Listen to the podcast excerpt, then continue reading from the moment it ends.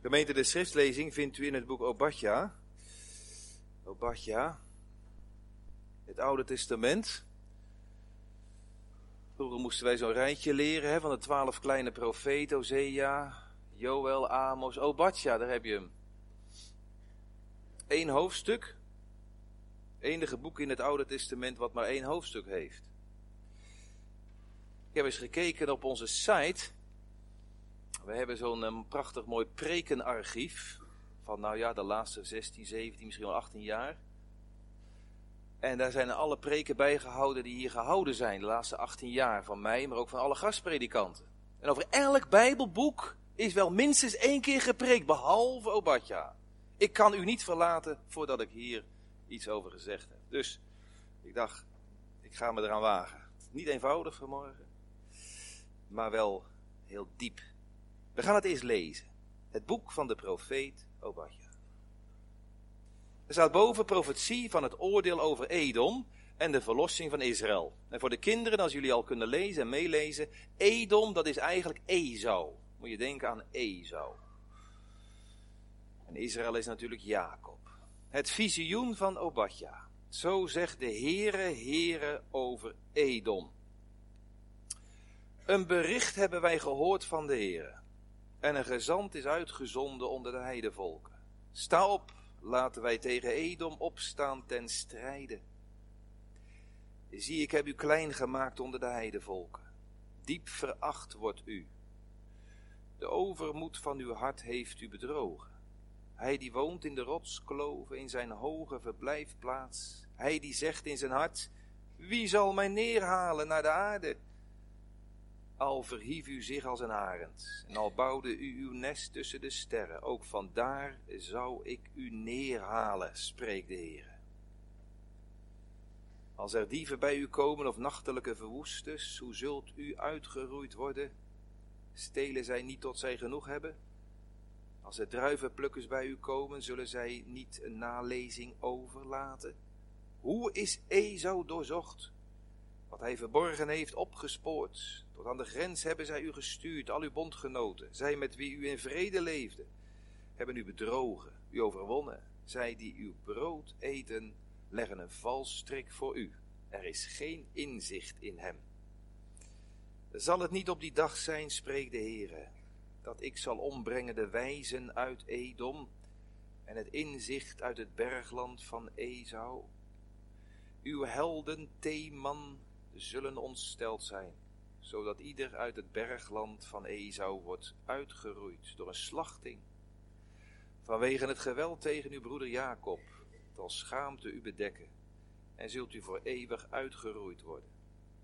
Op de dag dat u aan de kant stond, op de dag dat vreemden zijn leger als gevangenen wegvoerden, buitenlanders zijn poorten binnentrokken en over Jeruzalem het lot wierpen, was ook u als een van hen. U had niet mogen toekijken op de dag van uw broeder, op de dag dat hij een vreemde voor u was. U had niet blij mogen zijn vanwege de Judeërs op de dag van hun ondergang. U had geen grote mond mogen opzetten tegen hen op de dag van hun benauwdheid. U had de poort van mijn volk niet binnen mogen trekken op de dag van hun ondergang. U, juist u, had niet mogen toekijken bij het kwaad dat hem trof op de dag van zijn ondergang. U had uw handen niet mogen uitstrekken naar zijn leger op de dag van zijn ondergang. U had niet op het kruispunt mogen staan om degene van hen die ontkomen waren uit te roeien. U had degene van hen die ontvlucht waren niet mogen overleveren op de dag van hun benauwdheid. Want de dag van de Heere is nabij over alle heidevolken. Zoals u gedaan hebt, zal u gedaan worden. Wat u verdient, zal op uw eigen hoofd terugkeren. Want zoals u op mijn heilige berg gedronken hebt, zullen alle heidevolken voortdurend drinken. Ze zullen drinken en slurpen, zullen worden alsof zij er niet geweest waren. Maar op de berg Sion zal ontkoming zijn. Die zal een heilige plaats zijn. Zij die van het huis van Jacob zijn, zullen hun bezittingen weer in bezit nemen. Dan zal het huis van Jacob een vuur zijn, het huis van Jozef een vlam, en het huis van Esau zal tot stoppels worden. Ze zullen tegen hen ontbranden en hen verslinden, zodat er geen ontkomen ruïne zal zijn voor het huis van Esau. Ja, de Heer heeft gesproken. Het zuiderland zal het gebergte van Esau in bezit nemen en het laagland het gebied van de Filistijnen. Ja, zij zullen het gebied van Ephraim, het gebied van Samaria in bezit nemen en Benjamin dat van Gilead. En de ballingen van dit leger van de Israëlieten zullen dat wat van de Canaanieten was tot aan Zarfat in bezit nemen.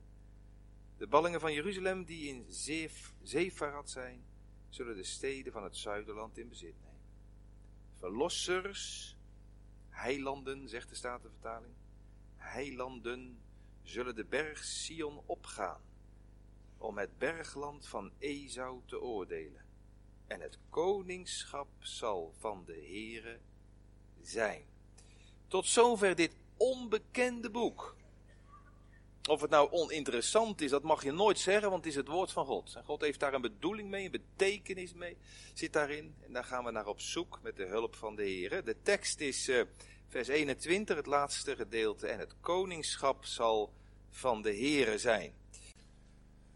Gemeente, ik zet boven de preek uw koninkrijk komen als een adventsgebed. Uw koninkrijk komen, naar aanleiding van de tekst Obadja vers 21 en het koningschap zal van de Heere zijn. Ik zie in dit kleine boekje uh, drie hoofdlijnen. Ten eerste een veroordeling van Edom. Er staat in vers 4, al verhief u zich als een arend en al bouwde u uw nest tussen de sterren, ook vandaar zal ik u neerhalen, spreekt de Heer. Ten tweede de verlossing van Israël. Er staat in vers 17, maar, het keerpunt van dit kleine boekje, maar op de berg Sion zal ontkoming zijn. En ten derde de verheerlijking van de Heer, vers 21, het koningschap zal van de Heer zijn. Uw koninkrijk komen. We zien in het boekje de eerste veroordeling van Edom. Ten tweede de verlossing van Israël. En ten derde de verheerlijking van de Heer. Gemeente, er is een uh, bekende en beruchte Bijbels uh, woord. En dat is Jacob heb ik lief gehad en Esau heb ik gehaat. Wat betekent dat? En waar staat dat? Misschien beginnen er al bij een paar mensen wat, wat belletjes te rinkelen van, oh wacht. Dat heeft met de uitverkiezing te maken. Ja, dat klopt wel. Gedeeltelijk. Enkele weken geleden hebben wij met, eh, op maandagavond met de 16 plus uh, categorisatiegroep hebben we een beetje gesnuffeld aan de Dotse leerregels. Dotse leerregels, 400 jaar geleden dat ze zijn opgesteld in 1618. En uh, nou, dat is mooi. Een van onze drie gereformeerde beleidenisgeschriften. Hè? De catechismus, de Nederlandse geloofsbeleidenis en de Dordtse leerregels. Wat mij betreft is de catechismus alle drie op het podium hoor, alle drie op het podium. Maar catechismus goud. Geloofsbeleidenis zilver en de Dordtse leerregels brons.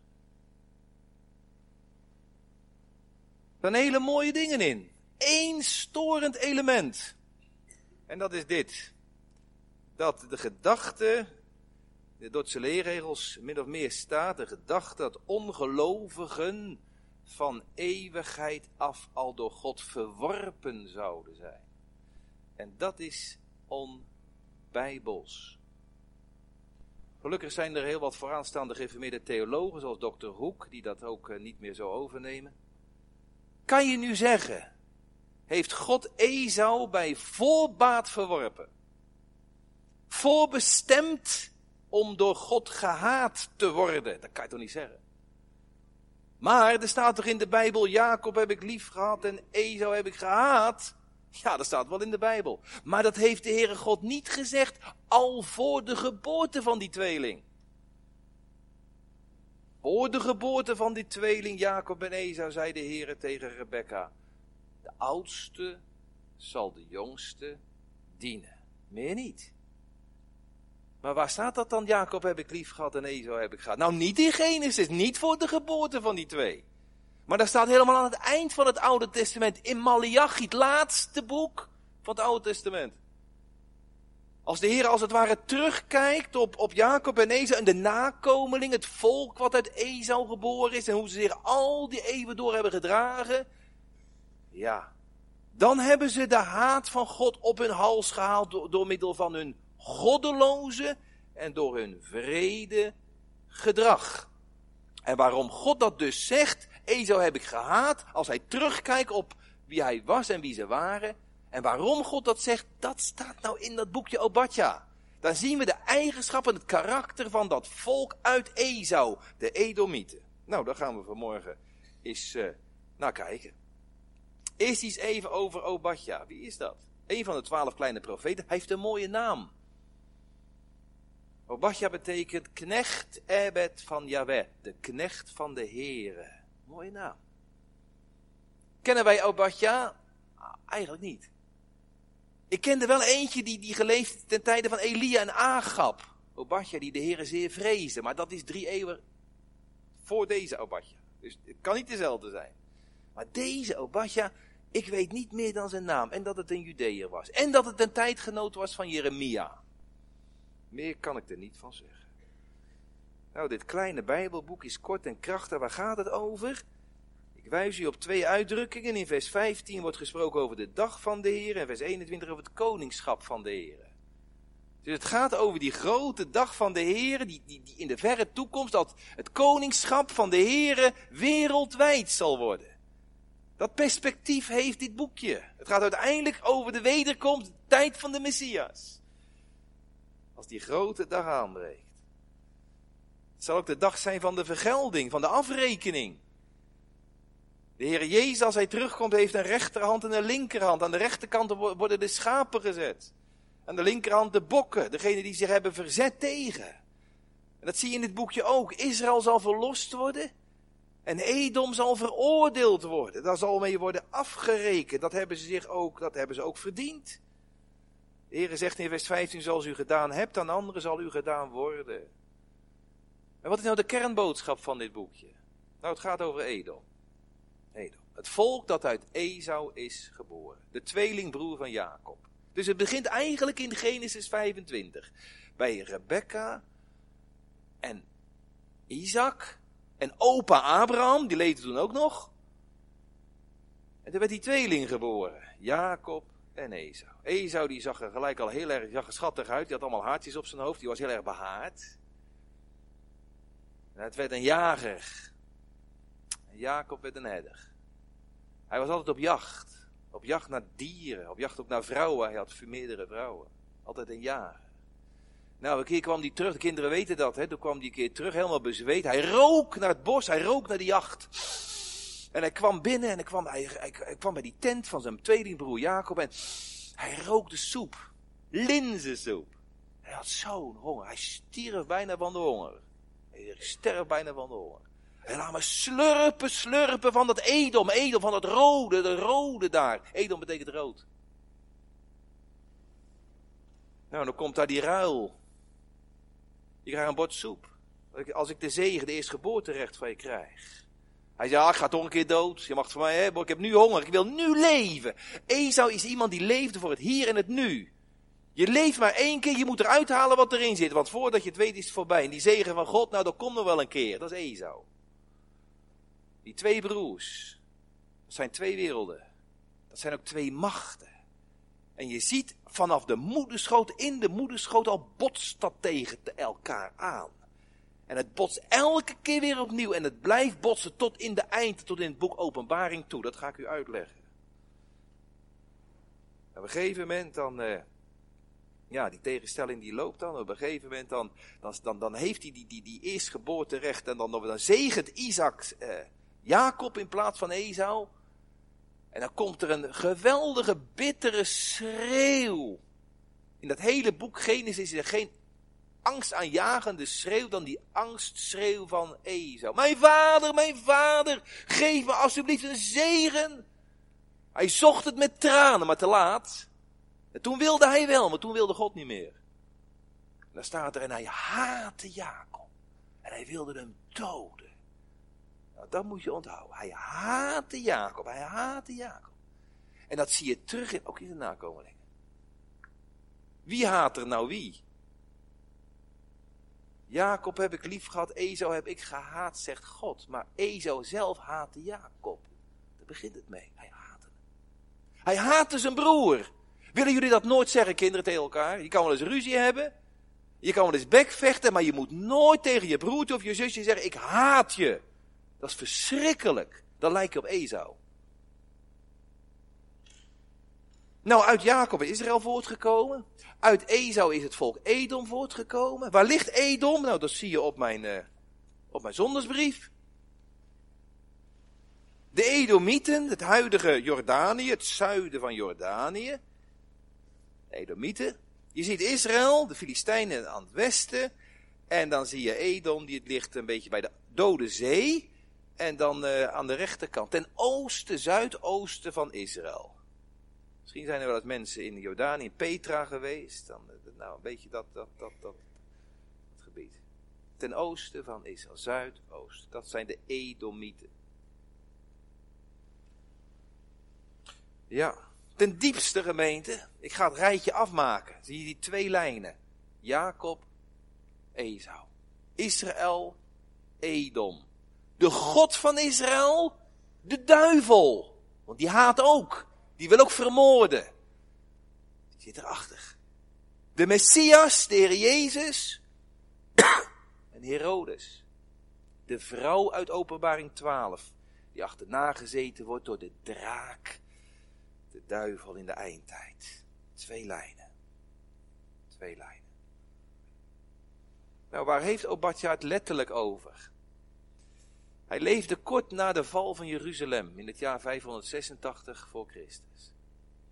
Tijdgenoot van Jeremia. Uh, Jeruzalem was verwoest, de tempel was verbrand. En die Joden die werden weggevoerd door Nebukadnezar, de Babyloniërs. Juda was dus uitermate zwak en weerloos gebroken. Ze werden belegerd, ze werden leeggeroofd, overwonnen, ze werden weggevoerd. We hebben gelezen in vers 14, dat is de dag van de ondergang van Juda, de dag van hun benauwdheid. Oh, wat hadden de Israëlieten, de Judeërs, slecht. En weet je wat nou dat burenvolk deed, die Edomieten? Die zagen dat vanuit uh, waar ze woonden, dat die Israëlieten het heel slecht hadden. En ze hadden leedvermaak de eerste grote zonde van Edom. Ze hadden leedvermaak. Ze hadden de plezier in dat Israël leed. Ze hadden plezier in de pijn van de nakomelingen van Jacob. Als broedervolk, als burenvolk. Ze genoten ervan. Haha, breek af dat volk tot op hun fundamenten. En dat is duivels, hè? Dat is duivels. Leedvermaak is duivels. We hebben het gelezen in vers, uh, als u de Bijbel open hebt, in vers 12 hoe dat gaat, dat, dat bouwde zich op. U had niet mogen toekijken op de dag van de ondergang van uw broeder. Jullie stonden, je stonden erbij en je keken naar. Jullie deden niks. Je stond er alleen maar een beetje genuivend bij. Maar niet alleen dat ze met hun ogen daar stonden te kijken. Maar in vers 12, jullie hadden een grote mond tegen hen. Jullie zeiden, haha, lekker pu. Dat zeggen de kinderen ook wel eens als ze, lekker pu, net goed voor je. Nou, dat zei Edom ook. Troffen hen met woorden. En het gaat nog verder in vers 13. Op de dag van hun ondergang, u had de poort van hun volk niet mogen binnentrekken. Ze hielpen een handje. Weet je wie ze hielpen? Niet Israël, ze hielpen de Babyloniërs. Om Jeruzalem tot de grond toe af te breken. En als dan de Israëlieten vluchtten, dan stonden daar de Edomieten te wachten. En dan stonden ze dan maakten ze hen dood. Of ze maakten hem gevangen en dan leefden ze hen alsnog over aan de Babyloniërs stonden dus aan de kant van de vijand. In vers 11 staat, ook u was één van hen, van de tegenstanders. Jullie hielpen om mijn volk kapot te maken. Nou, Obadja heeft dat gezien, dat ging dwars door hem heen. Hij was een ooggetuige ervan, een tijdgenoot, ging dwars door hem heen. Hij vond het verschrikkelijk. Dan schrijft hij zijn boodschap op namens God. Weet je wat nou zo raar is? Dat in het boekje Obadja dat er geen woord wordt gesproken over de zonde van Israël. Jij zou zeggen, ja, Israël had het toch verdiend dat ze onder zouden gaan. Want ja, door de afgoderij, ja. Andere profeten hebben dat gezegd. Hosea, Joel en Amos. Die hebben gezegd, om de zonde van het volk komt de ballingschap, komt Nebukadnezar. Maar Obadja wordt, wordt hier gebruikt door de Heere God. Om te zeggen, maar denk erom, als iemand leed vermaakt heeft over leedvermaak heeft over het lijden van een ander, als iemand leedvermaak heeft over het lijden van mijn volk, wee u. Dat doe je niet ongestraft, want Gods volk is nog steeds mijn oogappel, zegt de Heer. Hoe moet je dat vergelijken? Nou, ik vergelijk het met ouders. Je kan op je kind best wel eens een keer heel boos zijn. Je kind is erg vervelend en op een gegeven moment dan geef je hem een corrigerende tik. Vroeger zei ze een pak slaag. Maar als er dan zo'n gemeen jongetje is van de buren, die jouw kind dan ook nog een keer nog eens wat aan wil doen, dan word je nog bozer als vader en moeder. Want denk erom, je blijft met je tengels van mijn kinderen af. Dat pik je niet. Je kind kan er eens touw doen, dan krijgt het van jou straf. Maar een ander kind moet niet aan jouw kind zitten. De Heere God was erg boos over zijn volk, op zijn volk Israël. Ze hadden afgoden gediend. En daar werden ze gestraft. Maar als Edom staat te lachen, dan wordt de Heer nog bozer over op Edom. Dat is het boek Obadja. Nou, dat is de achtergrond. Kijk uit voor leedvermaak. Ik ga het eens toepassen op ons. Kom wat dichterbij. Er is nog een zonde van Edom. Niet alleen leedvermaak, maar er staat in vers 3 de hoogmoed. De overmoed van uw hart heeft u bedrogen. Jullie wonen daar in de rotskloven. En jullie denken, nou, we zitten daar ontoegankelijk, onkwetsbaar, onbereikbaar voor de vijand. We zitten daar hoog en droog en niemand maakt ons wat. Hij die in zijn hart zegt, wie zal me neerhalen naar de aarde? Al verhief u zich als een arend. En al bouwde u een nest tussen de sterren. Ik zou u vandaar neerhalen. Ik zal u. In de Statenvertaling staat in vers 4. Ik zal u. Ik zal u neerhalen. Als iemand heel boos is, dan zegt hij. En ik zal je. Dan zegt de Heere God die tegen Edom. Ik zal u. Jullie zijn zo hoogmoed dat je zegt. Niemand kan ons wat maken. Je geest van Esau. Wie maakt me wat? Ik vertrouw op een kracht, op een sterkte, op een veiligheid. Ik zal u. En als je nou een beetje bijbelvast bent, gemeente, die hoogmoed, dat is een grote zonde hoor. Die wordt door God veroordeeld. Hoogmoed is de oudste zonde. Dat begon al in het paradijs.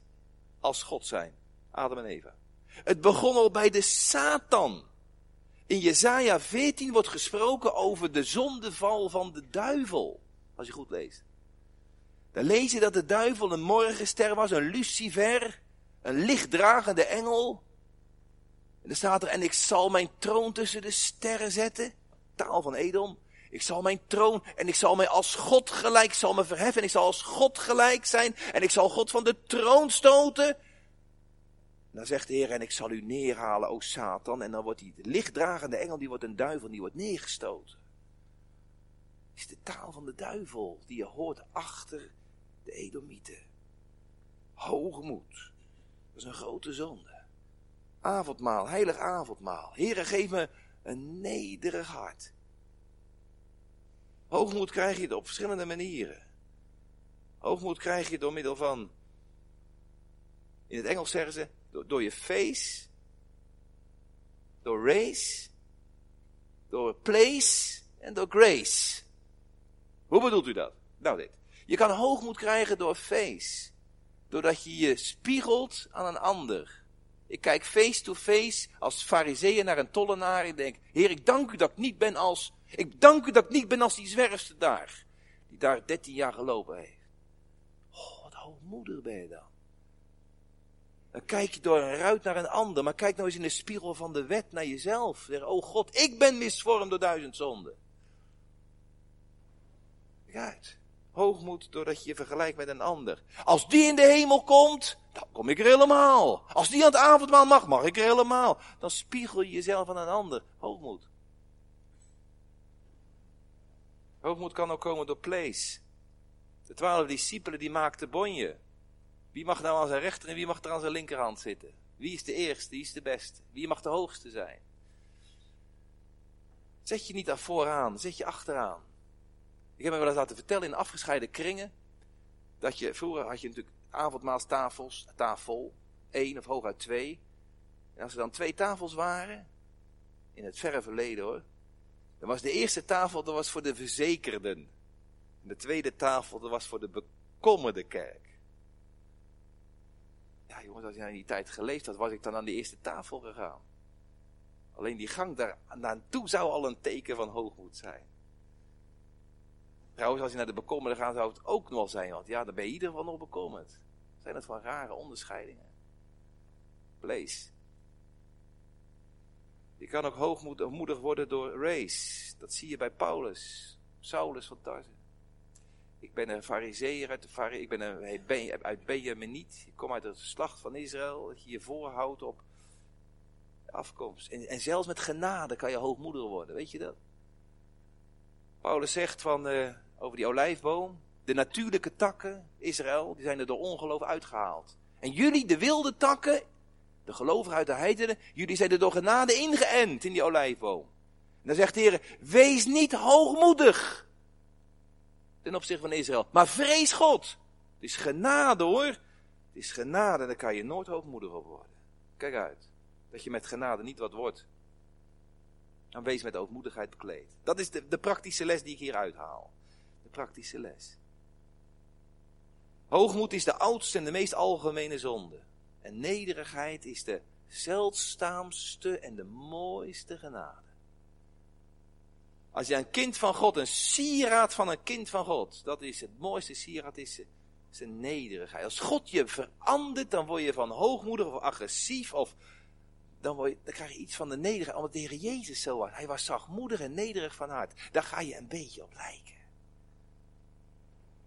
Niets is zo zeldzaam, niets is zo mooi, niets is zo'n krachtig bewijs dat God in je leven werkt. Niets is zo'n krachtig bewijs dat je waarachtig bekeerd bent. Dat er iets van nederigheid is. En als iemand zegt, nou god dominee, ik geloof niet dat ik er last van heb, van hoogmoed. Ik geloof niet dat ik hoogmoedig ben in mijn hart. Dan bent u de meest hoogmoedige van morgen in de kerk, dat je dat zegt. Zo gauw ben je het al. En als je zegt van nou, ik geloof inderdaad dat ik wel een beetje nederig ben. Dan ben je al hoogmoedig. Het is zo weg. Zo teer is het. Edom. De Heer Jezus was anders. De Heer Jezus was precies tegenovergestelde. Advent. U daalde neer van de troon. Om mens te zijn. En u boog voor die vieze voeten van uw discipelen. Om ze te wassen. Dat is de houding van de Heer Jezus. Daar heeft Maria van gezongen in haar lofzang. U stoot de nederige u stoot de machtige van de troon en de nederige, de hongerige, die geeft u spijzen. Die over zichzelf spreekt als over een dienstmaagd, haar lage staat. U mijn zaligmaker noemen. Ik heb u als mijn zaligmaker nodig. Nou, mooi, nederig. Even een verschil gemeente tussen vernedering en nederig. Als je je vernedert voor God, dan verootmoedig je, dan maak je je klein. Dat is heel goed, dat je je verootmoedigt voor God, klein maakt voor God. Maar nederig, dat wil zeggen, je bent klein. Nederig wil niet zeggen dat je slecht over jezelf denkt. Dat denken wij vaker. Hoe nederiger een mens is, hoe, hoe slechter hij over zichzelf denkt. Nou, ik weet niet of dat zo waar is. Ik heb zojuist gelezen dat ieder zijn zonde en zijn vervloeking moet bedenken. Nou, ik weet niet of je dat nou elke keer moet doen hoor. Ik heb het wel voorgelezen, maar. Nederig wil niet zeggen dat je elke keer je zonde en vervloeking overdenkt. Het avondmaal is ingesteld niet om je zonde en je vervloeking te overdenken, maar om de Heer Jezus te gedenken. Dat is wat anders hoor. Nederig wil zeggen niet dat je slecht over jezelf, maar dat je helemaal niet aan jezelf denkt. Dat je minder aan jezelf denkt en meer aan Hem. Veel en goed over Hem denkt. Dat is nederig. Ik denk helemaal niet meer aan mezelf. Maar ik denk aan Hem. En je zonde en vervloeking. Er is een oudvader geweest die heeft gezegd: één oog op jezelf. Maar dan tien ogen op hem in die verhouding. Niet één op één, maar één op en dan tien op hem. Dat bedoel ik. Nederig wil zeggen, je kijkt vooral naar die vergevende God. Esau. Esau, de haat tegen Gods volk, dat, dat, dat, dat is zijn principe. Zijn principe. Gemeente, ik, ik wil nog eens een keer een diepere laag gaan aanboren. Mag dat? Nou wordt het echt een beetje moeilijk, maar toch ook wel heel rijk. En dan wil ik met u één tekst nog lezen. Een adventstekst. Nummerie 24. Nummerie 24. En als u dat eens even meeleest. Een hele bekende tekst, maar wat er achteraan staat, dat weet je niet.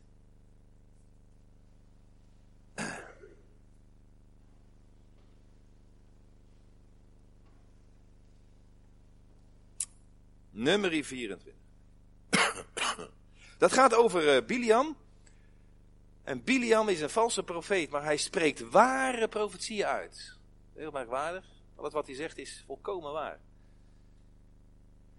En dan zegt Biliam, dan geeft hij, die moet eigenlijk Israël vervloeken, hè, maar dat kan hij niet, dat mag hij niet, dat doet hij ook niet. Hij zegent Israël. En dan staat er in nummer 24, vers 17, ik zal hem zien, maar niet nu. Ik zal hem aanschouwen, maar niet van nabij. En dan komt het. Er zal een ster uit Jacob voortkomen. En er zal een scepter uit Israël opkomen. Nou, dat is de ster uit Jacob. Hè? Dat is een tekst, een adventstekst. Een ster zal uit Jacob voorkomen. Dat is, dat is de Messias, de Heer Jezus. En een scepter uit Israël. En andere woorden, als de Messias komt, dan zal hij over Israël regeren. En dan komt het. Vers 18.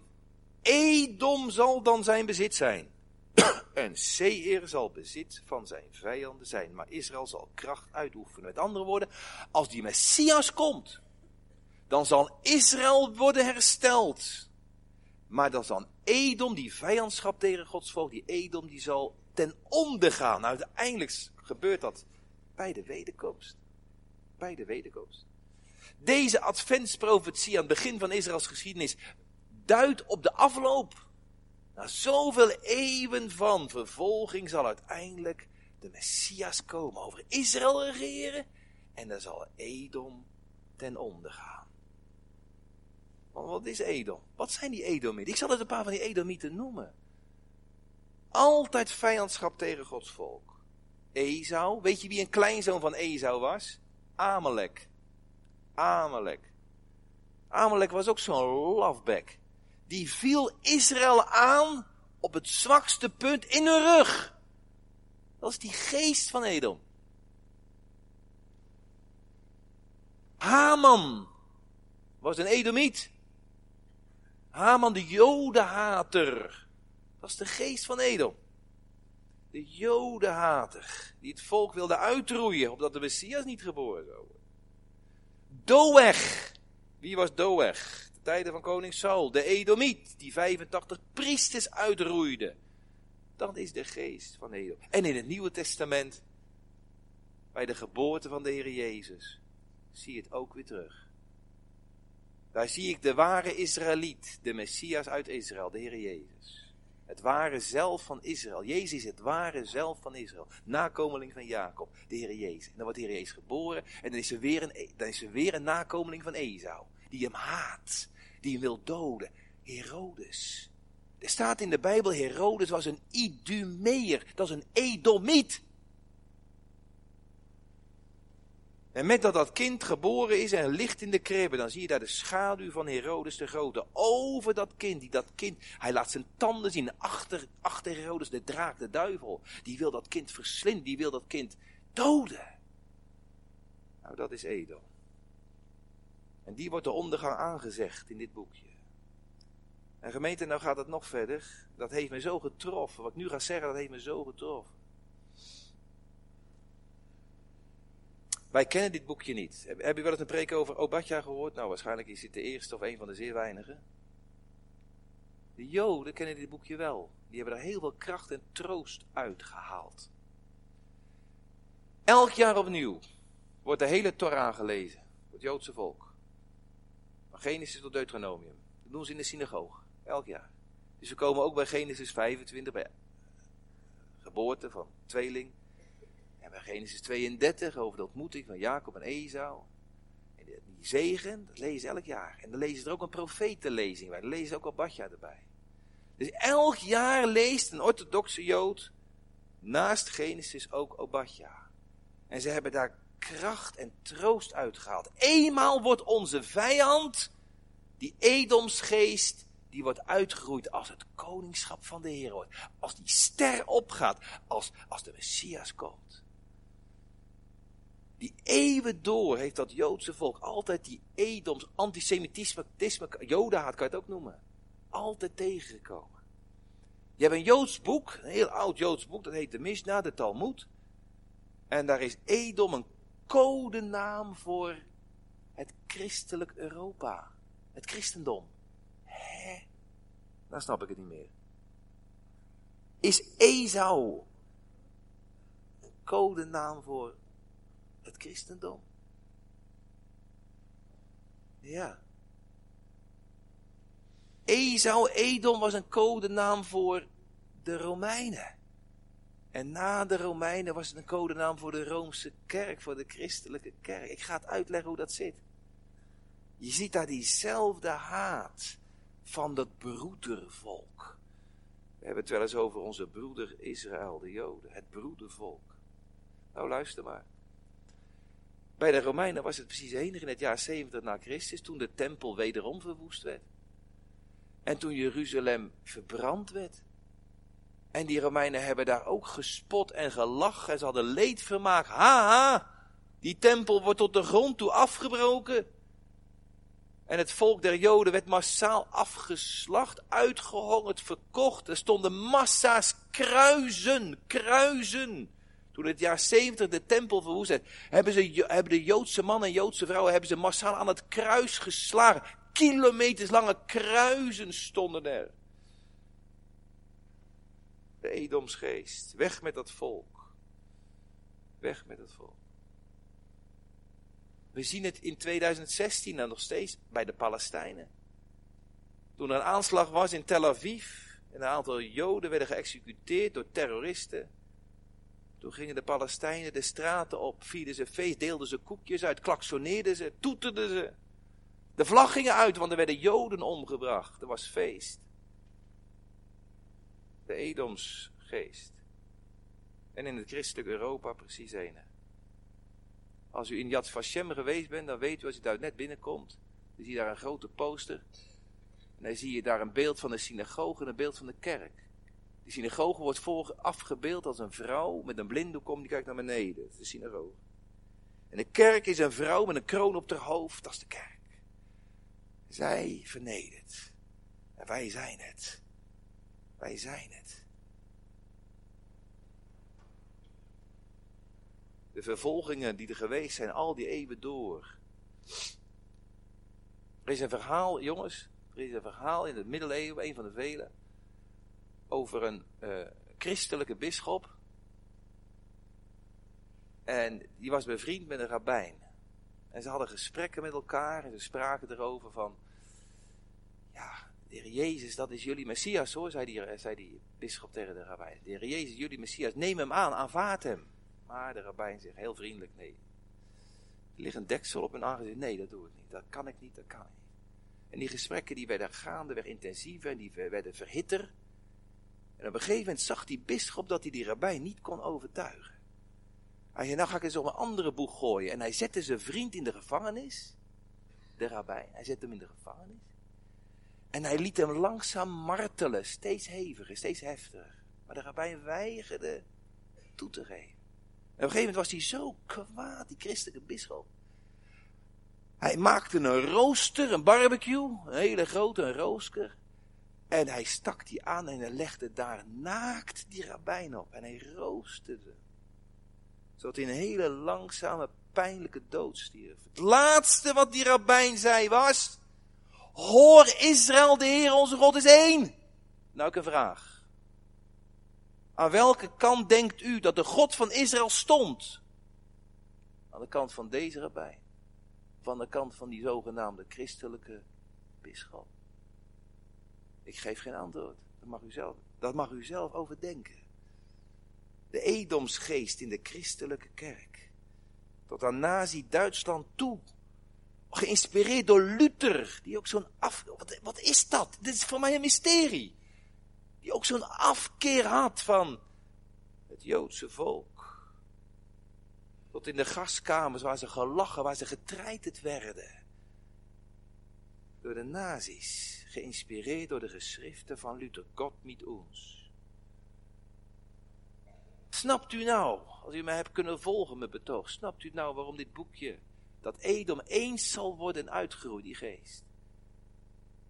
Dat dat voor dat vervolgde volk van God altijd een troostboek geweest is. Voor ons totaal onbekend. De theologische kwellingen die er geweest zijn. Die Edomsgeest in de christelijke theologie. Wij zijn het ware Israël. We zijn vervangen. De vervangingstheologie. De zegeningen hebben we gepikt van de Israëlieten en de vervloekingen waren voor hen. Wij zijn de vervulling. Voor ons zijn de zegeningen, kwellingen. Ik heb een verhaal gelezen van een man, dat raakt me op een of andere manier. In de 19e eeuw. Die man was een bijbelverklaarder in Amerika. Ironside heette die. En eh, nou, er waren een aantal joden daar, die hadden het heel arm. Die verdienden hun kostje als schoenenpoetser. Schoenenpoetser. En hij was een wederom geboren christen en hij liet in, ook hij, dat was in die tijd gewoon, hij liet zijn schoenen poetsen door een arme jood. Hij zei, ach laat ik die man eens uh, wat meer geven dan een paar centjes. En hij gaf hem een dollar, dat was best wel veel. Toen zei hij als christen tegen die schoenenpoetsende jood. Hij zei, I give you one dollar in the name of Jesus.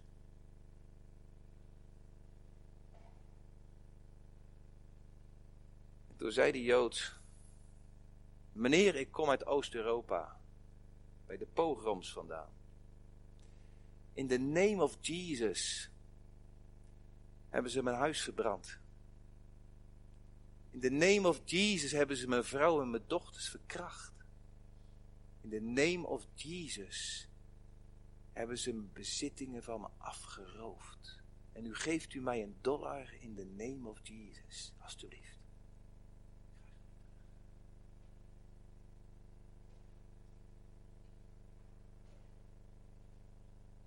Edom. Wat komt dat angstaanjagend dichtbij? Tot in de eindtijd toe. In openbaring 12 wordt gesproken over die draak. Die die vrouw die dat kind baarde wil verslinden.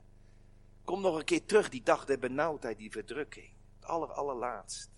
Er is nog een Edomiet. Ook verkeerd. Ik weet niet of u die weet. Er is nog een Edomiet. Er staat in vers 9 van Obadja. Er staat het woordje Theeman. Uw helden Theeman zullen ontsteld zijn. Theeman is een plek in Edom. Ik weet iemand die uit Theeman kwam. Weet je wie dat was? Dat was een van de vrienden van Job. Elifas, de Themaniet. En Job, de leider uit het Oude Testament, is ook een beeld van Israël. Die al die hoofdstukken lang leidt, alles afgepakt. Hij leidt, hij leidt. En hij was een rechtvaardige. Beeld van Israël. Job is een beeld van Israël. Door de heen. En dan is daar een Themaniet, die zogenaamd wijs was. Elifas, een van zijn zogenaamde vrienden, maar eigenlijk was het een handlanger van de duivel. Die komt met zijn theologie. Weet je waarom jij lijdt, Job? Omdat jij gezondigd hebt. Daarom. Maar later is God vertorend op die vriend. Je hebt verkeerd gesproken. En Job heeft goed van mij gesproken. Die moet je zonde beleiden, Elifas. Je hebt het verkeerd ingeschat. Nou gemeente, dat zijn zo wat gedachten. Ik ga eindigen met een, met een evangelische toepassing. En dan ga ik naar vers 17. Maar, het keerpunt. Maar op de berg Sion zal ontkoming zijn. Die zal een heilige plaats zijn. Het is keerpunt. De profetie van Obadja eindigt niet met dat oordeel over Edel, maar eindigt ook met, met, met, ja, met ontkomen. Er is gelukkig een plek waar je kan ontkomen. Op de berg Sion zal ontkoming zijn. Die dag des Heren komt. De vergelding komt, de afrekening, maar er is gelukkig een asielplek. En waar is die dan? Nou, die is op Sion staat. Niet Sinaï, waar de wet gegeven werd met de donder en bliksem, maar Sion. En Sion is de tempelberg. Sion is de berg waar de altaren rookten, waar, waar het lammetje geslacht werd. Waar verzoening plaatsvond. Waar de ark die van Gods gunst getuigd aanwezig was. Sion, dat is genade. Sion, dat is God in zijn barmhartigheid. Sion, dat is het evangelie. Nou begrijp ik waarom veel uitleggers dit hebben toegepast. Sion. Letterlijk lag Sion natuurlijk in puinhoop. Want Nebukadnezar was er geweest. Er was geen altaar meer. Er was geen tempel meer. Er was geen ark meer. Maar geestelijk duidt het op de plek waar genade te verkrijgen is. En dat is op Golgotha. Dat is bij de Heer Jezus, bij het werk aan het kruis. Ten diepste ontkom je. Ten diepste ben je veilig. Bij het kruis van Golgotha. Zoek bij de kruispaal je veilige wijk. Daar stierf hij om mij het leven te schenken. Daar kwam hij om, opdat ik zou ontkomen. Luther heeft gezegd, dat dan weer een mooie uitspraak van Luther, op elke bladzijde van de Bijbel vind je de Heer Jezus terug, ook in Abadja, namelijk in vers 17. Die berg Sion waar ontkomen is. Waar, uh, waar vroeger het altaar stond. En als de bloedwreker achter je aan ging, dan vlucht je naar dat altaar en dan greep je de horens van het altaar vast. Dan was, kreeg je asiel, was je veilig. De duivel, de dood, het oordeel zit achter me aan. En ik vlucht naar het altaar. Die horen des heils, waar Zacharias van zingt. Een horen des heils opgericht. En ik pak het beet en ik vat het, grijp het vast. Heere Jezus, u bent mijn verlossing. Mijn veilige schuilplaats. En daar word ik behouden. De berg Sion zal er ontkoming zijn. En in Jeruzalem zal er ontkoming zijn. En wie de naam van de Heere zal aanroepen, die zal behouden worden. Nou, dan eindigt in vers 21. En het koningschap zal van de Heere zijn. Oordeel over Edom. De geest van Edom. Verlossing voor Israël op de berg Sion. Genade. Ten diepste het kruis. De Heer Jezus. Eindig bij het koningschap zal van de Heere zijn. Dat is het machtig perspectief voor de wederkomst. Een mooi slotakkoord wat, wat, wat heen wijst naar als de Messias straks komt. Er staat verlossers zullen de berg Sion opgaan, heilanden. Waarom staat het nou in meervoud? Nou, een van de verklaringen is dit. Als iets heel groots is, heel geweldig groot, dan wordt er een meervoud gebruikt. In het Hebreeuws is hemel, shamayim, dat is letterlijk staat er hemelen. Dat wil zeggen, die hemel is groot. Een grote, geweldig grote hemel. hemel. God, in het Hebreeuws, Elohim, dat wil zeggen eigenlijk goden. Die grote God betekent dat. Grote God. Dus we hebben meer van die woorden die een meervoud uitdrukken, maar die eigenlijk iets willen zeggen van de grootheid ervan hemel, God. In spreuken wordt gesproken over de opperste wijsheid. Letterlijk staat er wijsheden, meervoud. Nee, de opperste wijsheid is dat. En zo wordt er hier gesproken over heilanden. Dat wil zeggen, die grote, geweldige heiland, de Heer Jezus. Die zal de berg Sion opgaan. Wanneer zal dat zijn? Als hij terugkomt. Daar heeft de engel Gabriel van gesproken. In dat kleine huisje daar in dat Nazareth. Toen die engel kwam naar Ria. Ja, deze zal groot zijn, dat kind dat geboren gaat worden. En hij zal de troon van zijn vader David ontvangen. En hij zal koning zijn over het huis van Jacob. En zijn koningschap zal geen einde zijn. Dat zei Gabriel over de Heer Jezus die geboren zou worden. En daar gaat het hier over. En die verlosser, die zal de berg Sion opgaan. Als hij terugkomt, dan zal hij letterlijk de berg Sion opgaan. En daar de troon van David beklimmen. Dan zal het e- Edom ondergaan. Het antisemitisme weggaan. Dan zal na zoveel gunst bewijzen. Het gezegend heidendom, het geluk van deze koning prijzen. Die Davids troon beklom. Nu zit de Heer Jezus op vaders troon. Als hij terugkomt, zal hij zitten op Davids troon. Hij zal als verlosser de berg Sion opgaan. En het koningschap zal van de Heer zijn. En als je nou in je beste ogenblikken bent gemeten, ook aan de tafel, dan zeg je, we vieren het totdat hij komt. Totdat hij komt. En in je beste ogenblikken in je geloof zeggen, Heer Jezus, kom. Uw koninkrijk komen dan is het uit met alle leed, vermaak en hoogmoed. En dan zal uw naam schitteren. En uw volk Israël erbij. En wij als de bruidsgemeente van het lam erbij. En dan zal uw naam verhoogd worden. Mogen die tijd spoedig aanbreken. Amen.